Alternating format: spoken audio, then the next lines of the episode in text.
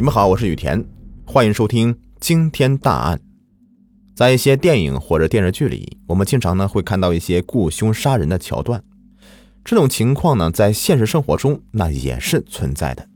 在广西的南宁市中级人民法院就对一起雇凶杀人案做出了最终宣判。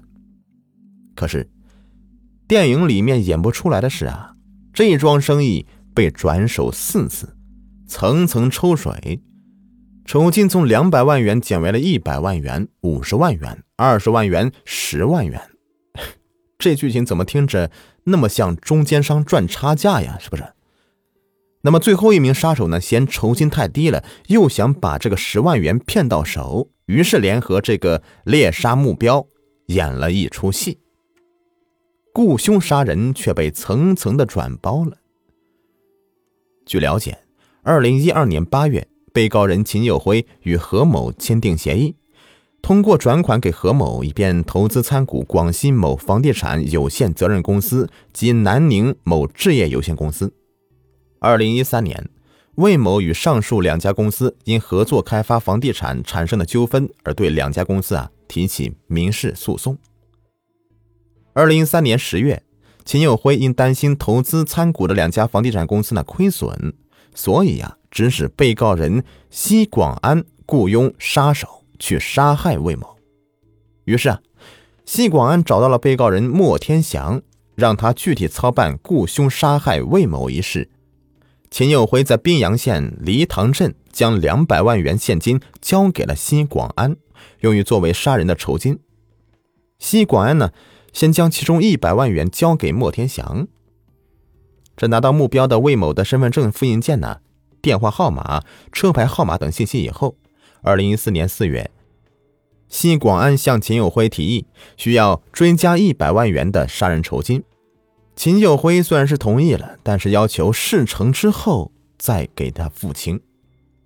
当月，莫天祥却又雇了另外一个被告人杨康生杀害魏某。他交给了杨康生二十七万元，还有一部存有魏某照片的白色手机，一张写有车牌号码的纸条和一张魏某的白底照片。许诺事成之后啊，给他五十万元的酬金。但是杨康生又把这桩生意啊包给了杨广生，并将上述含有魏某信息的物品和二十万元交给了杨广生。杨广生呢？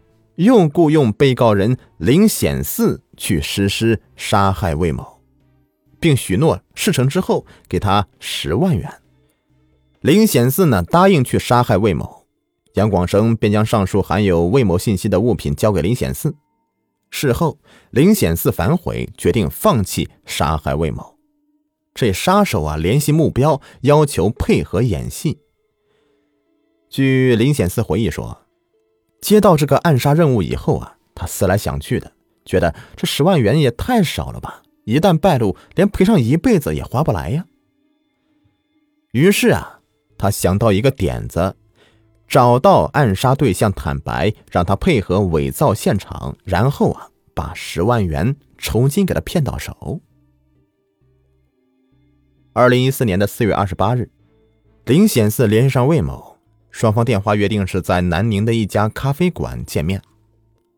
林显四向魏某告知了有人出资十万元要将其杀害，并让魏某配合照了一张手被反绑的照片，称用于向上家交差。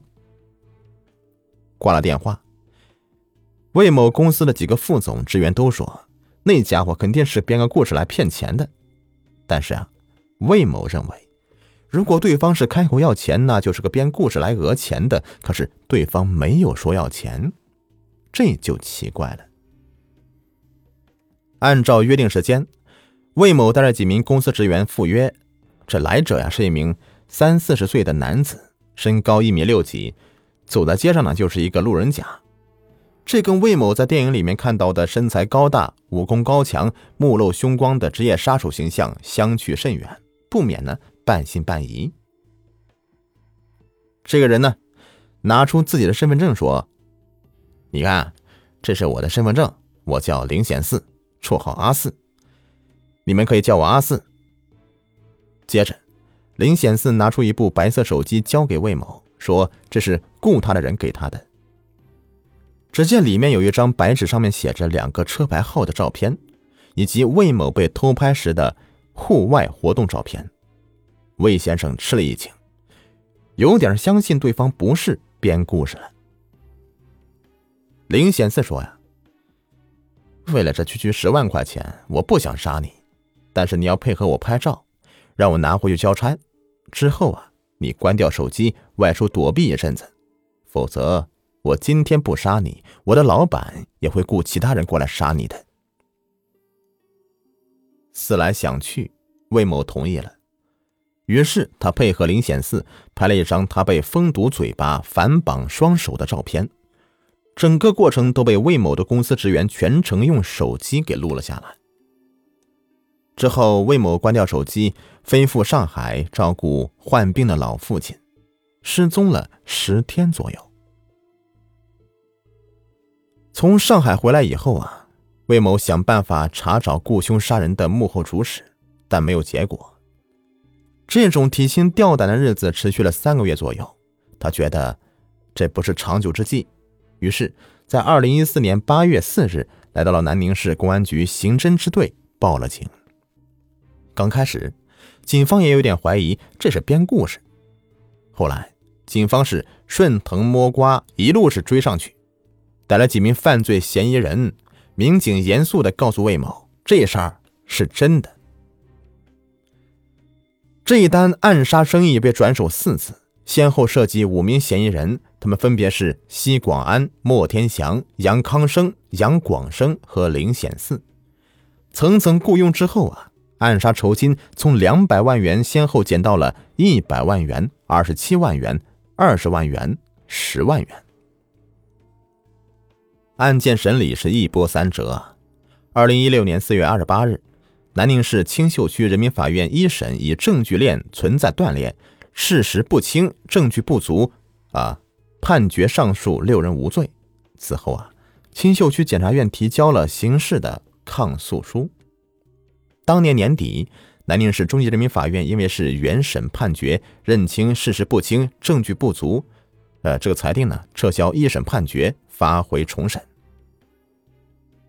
二零一八年的五月三日，案件在青秀区人民法院重新的开庭审理，六名被告人轮流的受审时一致翻供。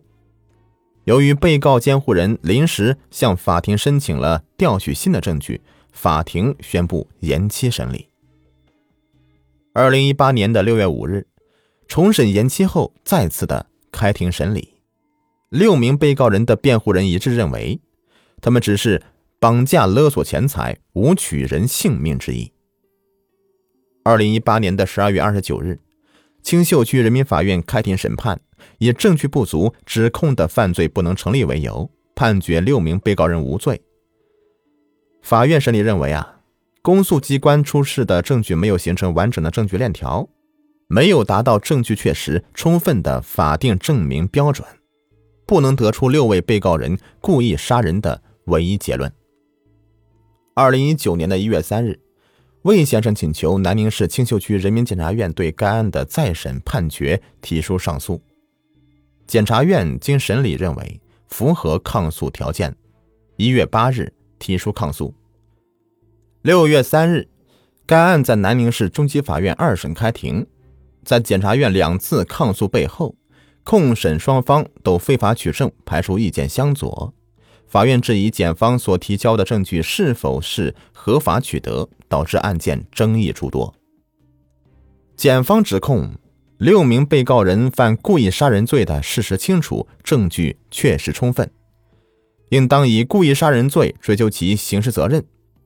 法院一审判决采信证据错误，导致认定事实适用法律错误。对六原审被告人宣判无罪，明显不当，望法院依法纠正。面对检察院的指控，六名被告人均予以否认，称非杀人而是抓人。南宁市中级人民法院未当庭宣判。十月十七日上午，这起雇凶杀人转手四次案尘埃落定。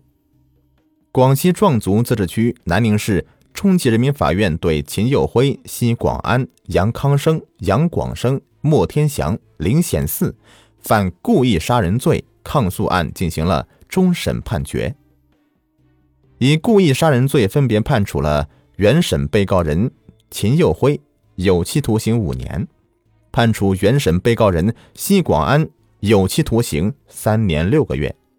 判处原审被告人杨康生和杨广生有期徒刑三年三个月，判处原审被告人莫天祥有期徒刑三年，判处原审被告人林显四有期徒刑两年七个月。